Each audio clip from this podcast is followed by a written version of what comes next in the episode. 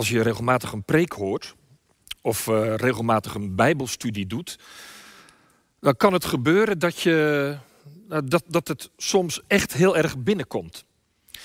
Ik preek elke zondag en dan merk ik heel verschillende reacties. Het komt niet altijd heel erg binnen.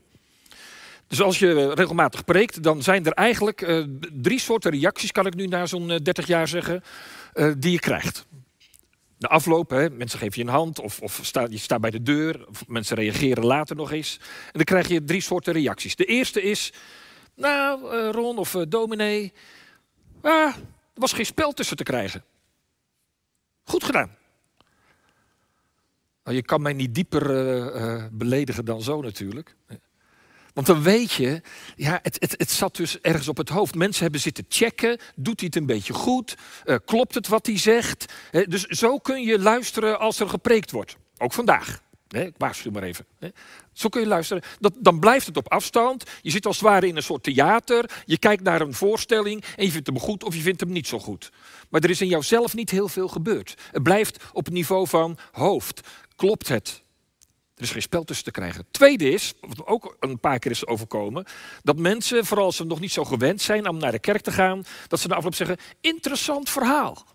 Interessant verhaal. Was, was leuk. Er komt wel ietsje dichterbij, hè? maar het was een interessant verhaal. Ook dan merk je, het is nog niet echt binnengekomen. Het blijft nog een beetje hier in dat hoofd hangen. En waar je naar verlangt, als prediker of als je bijbelstudie organiseert, of als je met elkaar rond het woord van God bezig bent, waar je naar verlangt, is dat mensen zeggen, toen ik dat en dat, dat woord wat God doorgaf, toen ik dat woord hoorde, man, dat raakte me zo. Ongelooflijk. Want dan weet je, de Heilige Geest is aan het werk. En dan, als de Heilige Geest aan het werk is, dan betekent dat dat als het woord van God klinkt, dan, dan is het niet alleen hier in je hoofd, dat je denkt, hé, hey, ik snap het, het zal wel kloppen, maar dan, dan, dan word je geraakt. Weet je wat die mensen meestal doen? Die grijpen naar hun buik. Ze zeggen, oh, dominee, het raakte me. En dan beginnen ze hier zo, hè. Oh, oh ik moet even voor de camera. Oh, het raakte me. Wat bij ons onderbuik is, dat is in de Bijbel het hart. Het raakt me tot in het diepst van mijn hart. En als het je raakt, dan gebeurt er iets met je. Dan verandert er ook echt iets in je. Dat is waar je naar verlangt.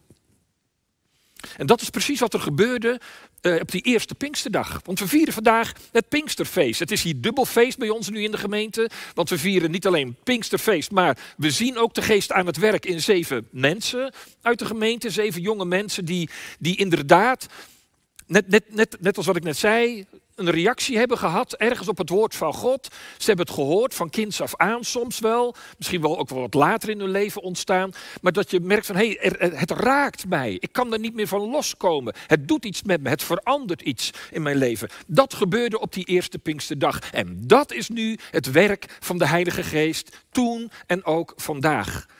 Want op die eerste Pinksterdag uh, wordt de Heilige Geest uitgestort op die 120 mensen die bij elkaar zijn. De discipelen zijn er ook, hè, de twaalf discipelen. En de Heilige Geest wordt op hen uitgestort. En, en, dan, en dan beginnen ze te profiteren. Dan gaan ze spreken in, in de talen. Alle talen, u, u kent de geschiedenis denk ik wel. Hè? Alle talen komen aan de orde. Iedereen hoort hen in hun eigen taal spreken. Maar sommigen denken ze zijn dronken. En dan komt dat bijzondere moment. Dan staat er, vers 14. Daarop trad Petrus naar voren Samen met de elf anderen, dus ze staan met z'n twaalfen, staan ze op. En Petrus die gaat staan en hij verheft zijn stem en hij spreekt de mensenmassa toe. Dat is wat er gebeurt. Dus eh, je moet je voorstellen, die twaalf discipelen staan daar, er drommen, pak een beet, 3000 mensen om hen heen, stampende vol, hè, kan nog hè, als er geen corona is, stampende vol. Ze drommen om hen heen en dan gaat Petrus spreken en hij spreekt het woord van God. Hij citeert uit het Oude Testament, maar hij spreekt ook door de Heilige Geest het woord van God. En wat hij zegt is, is, is heel rigoureus, want hij, hij roept mensen op. eigenlijk zegt hij dit, en dat is een samenvatting van het Evangelie: keer je om. Keer je om van een leven in eigen kracht. Keer je om van een leven zonder God. Dat jij het moet doen. Dat jij denkt dat je het kan. Dat het allemaal om jou draait in het leven. En keer je naar Jezus, zegt hij. Keer je naar Jezus, want, want dan zal Hij je zonde vergeven. Dan ben je een mens die ondanks dat je weet dat er dingen verkeerd gegaan zijn in je leven, dat je verder mag, dat je weer met een schone lijn mag beginnen. Ik vond het mooi ook in het getuigenis wat je zei, Andrea. Dat je van ja, ik weet dat mijn zonden vergeven zijn. Keer je om, draai je om van een leven helemaal in jezelf gekeerd, op jezelf gericht. Hoe kan ik dit? Wat zal ik met zus? Snap ik dit nog en wil ik dat nog? Naar een leven wat zich opent naar Jezus. Ontvang het van Hem. Dat is de grote oproep in Handelingen 2. Dat is de basisspreek die de Heilige Geest Petrus ingeeft. Dat je je omdraait en het, het, het, het eindigt uh, heel radicaal. Hè? Laat je redden uit dit verdorven mensengeslacht. Hè? Kijk nou eens om je heen hoe het, hoe het gaat in de wereld. En hoe mensen puur met zichzelf bezig zijn. Laat je, bekeer je, keer je om van dit.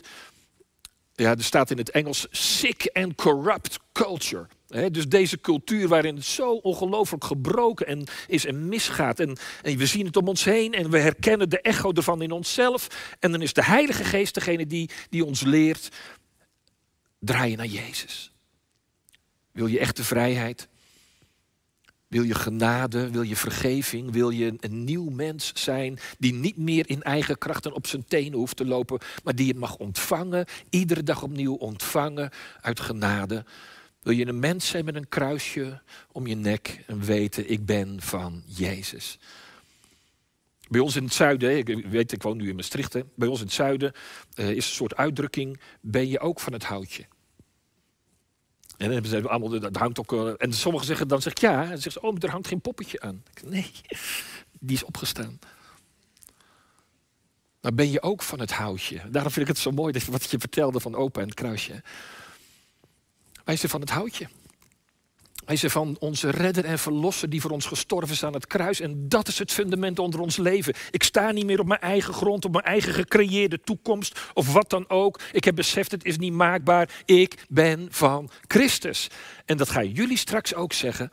En je zegt dat alleen maar door de kracht van de Heilige Geest. Niemand kan zeggen, zegt de Bijbel, Jezus is mijn Heer, dan door de Heilige Geest. En die is uitgestort. En die wil niets liever dan dat je wordt aangeraakt door het woord van God. Vers 38, Petrus spreekt. En dan zegt hij dus: keer je af van je huidige leven en laat je dopen. Neem een stap. Zet, maak een beslissing. Maak een keus. Zoals jullie dat hier, jullie zeven hier vandaag doen. Onder aanroeping van Jezus Christus. En laat je dopen onder aanroeping van Jezus Christus. Om vergeving te krijgen van je zonde. Dan zal de Heilige Geest je geschonken worden. Straks als jullie knielen, dan zegen ik jullie opnieuw. Want je hebt die geest al lang ontvangen. Maar opnieuw voor het volgen van Jezus. Met de Heilige Geest van God. Want Hij gaat het in je doen. En Hij gaat het je leren. En Hij gaat je daarbij helpen. Mensen worden diep getroffen. En wat gebeurt er dan? Als je diep getroffen wordt, hè, zo staat het, toen ze dit hoorden, werden ze diep getroffen en vroegen aan Petrus en de andere apostelen, wat moeten we doen, broeders? En dan zegt Petrus dus, maak een keus. Maak een keus, zet een stap. Wat je moet doen als, als Jezus je raakt, is dat je een stap zet. Want dan wil je bij hem horen. Zo gaat dat toch? Dat hebben jullie toch ook zo, dat zijn jullie ook aan het ontdekken. Als je heel veel van iemand houdt, als je merkt dat iemand ook heel veel van jou houdt, dan wil je gewoon heel graag bij elkaar zijn. Zo gaat het in de liefde tussen mensen. Dan wil je, verlang je er ontzettend naar om bij elkaar te zijn. En dan mag de hele wereld horen, wij horen bij elkaar. Wij horen bij elkaar.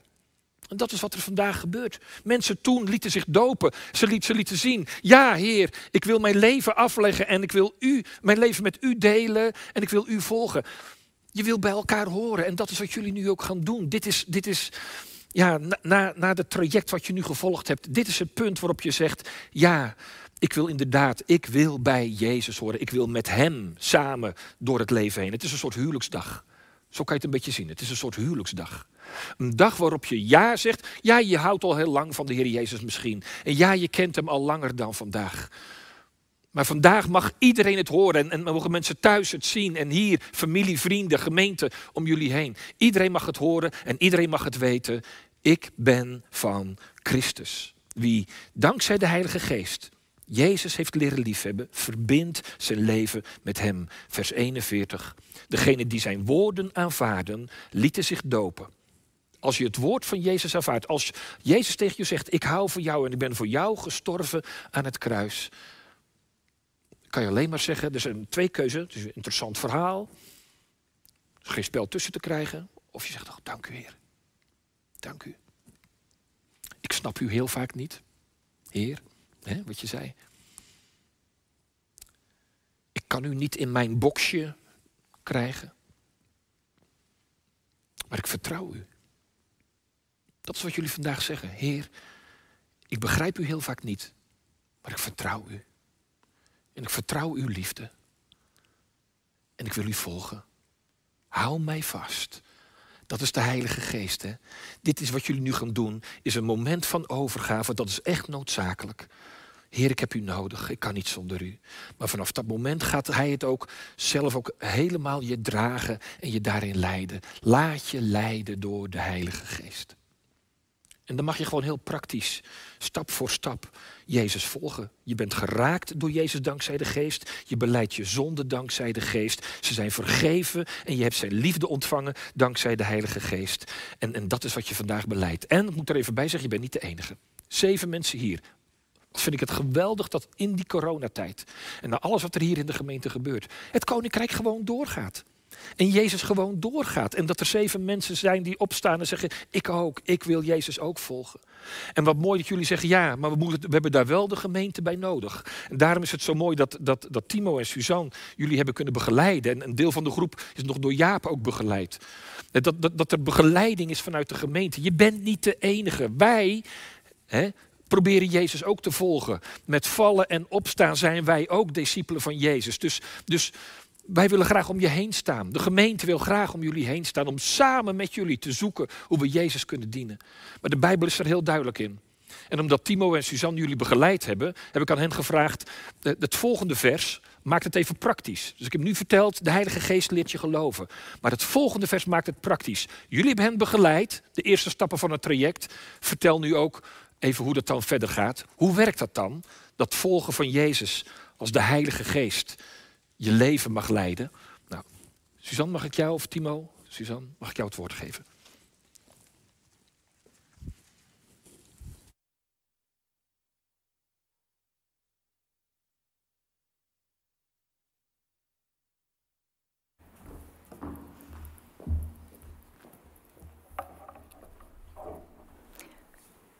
Is het jullie wel eens opgevallen dat heel veel verhalen eindigen bij dat hoogtepunt?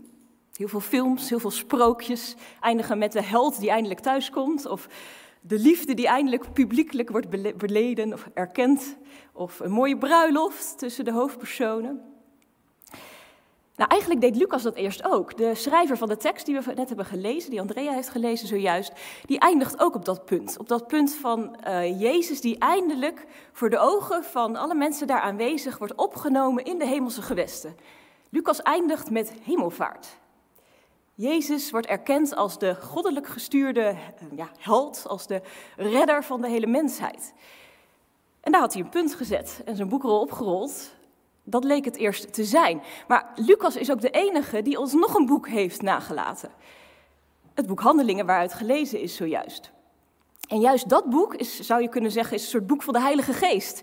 Het boek wat uitlegt hoe het in het hele normale leven van hele normale mensen verder is gegaan. En hoe wij ook verder kunnen. Hoe wij ook inderdaad praktisch aan de slag kunnen. De Heilige Geest is bij uitstek uh, iemand die ons helpt bij het gewone leven. Dat zou je misschien niet zeggen. Kijk, we hebben eerst gelezen over die vurige preek van Petrus. Die uh, ons aanmoedigt om ons om te keren. Echt een hoogtepunt. Retorisch hoogtepunt. En 3000 mensen gaven er die dag gehoor aan. Maar het eindigt niet bij vers 41. Eh, het vers waar staat, degene die zijn woorden aanvaarden lieten zich dopen. En op die dag breidde het aantal leerlingen zich uit met ongeveer 3000. Het zou een mooi slot zijn, een mooi afgerond slot. Maar het gaat nog even door en ik ben daar heel blij mee. Want dan begint het toch eigenlijk pas, na, na de preek. Na de opwekkingconferentie, na de Taizé-retraite, uh, hoe je het ook maar wil invullen. Dan is die wind gaan waaien, de wind van de Heilige Geest. Dan zijn, is het, de zaadjes verspreid, maar waar vallen ze neer? En krijgen ze genoeg ruimte om te groeien? Krijgen ze room to grow in jullie leven?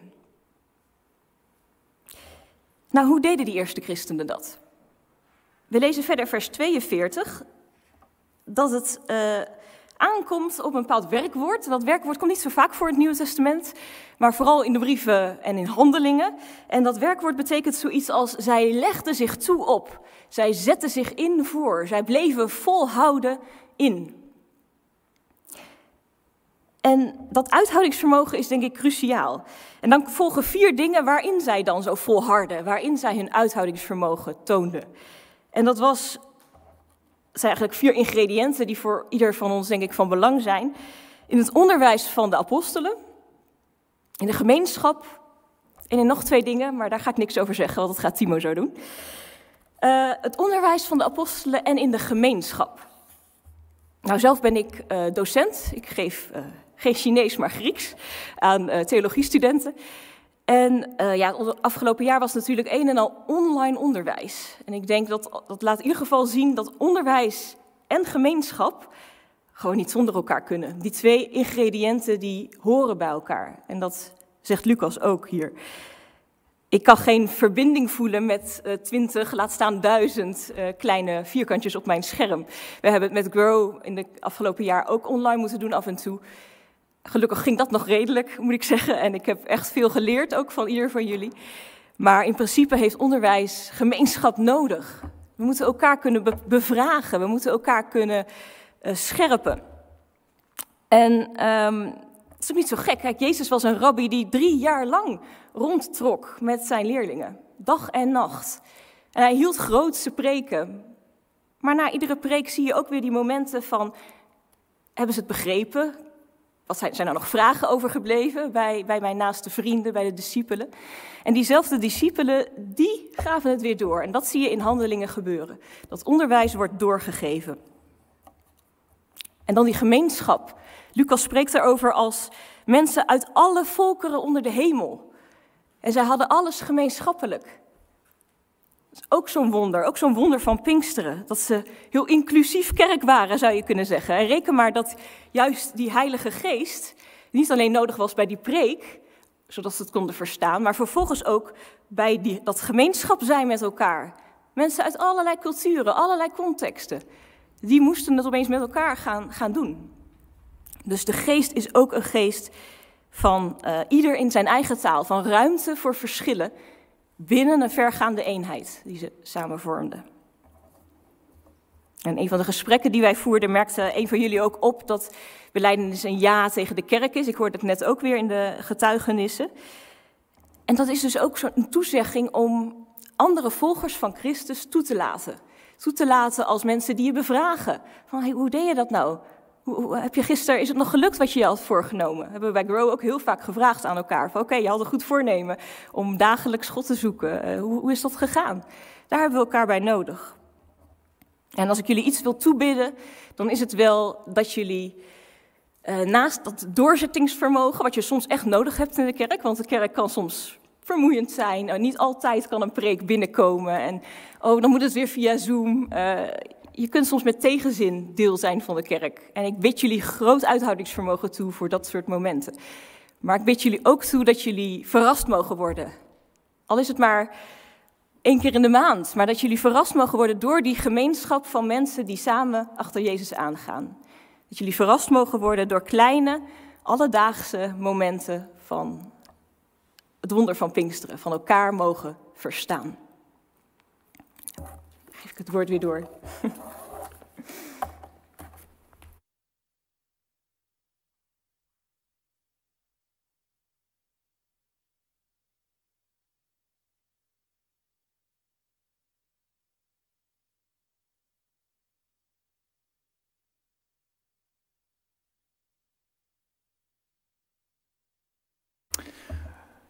Dus die discipelen, of die uh, eerste leerlingen, die volharden, die hielden vol in onderwijs, in gemeenschap en ook in het breken van het brood. De mensen in die tijd, uh, die aten waarschijnlijk van die dunne broden, een beetje zoals dit, wat wij uh, pita broodjes noemen. Misschien iets groter. Ehm, en als ze dan samenkwamen, dat was iets heel dagelijks, uh, dan pakte je zo'n brood, je brak het en je deelde het uit aan de mensen aan je tafel. En dan had je daarmee groente of uh, vlees. En het breken van het brood is dus eigenlijk iets heel normaals, iets heel dagelijks. Wij zouden zeggen, we gaan samen een broodje smeren. Maar, en nu komt het, het is juist dat hele gewone dagelijkse ritueel dat Jezus als het ware uittilt boven die dagelijkse sleur. Hij neemt dat brood, hij zegent het, hij breekt het en hij deelt het uit. En hij zegt, dit brood is mijn lichaam. Het is voor jou verbroken en uitgedeeld. God die geeft zichzelf. En dwars door dat eenvoudige en dagelijkse heen valt een, een heldere straal van licht, van Gods licht. God die, die buigt naar ons toe, naar jou toe. In het gewone, dagelijkse en ook soms saaie leven.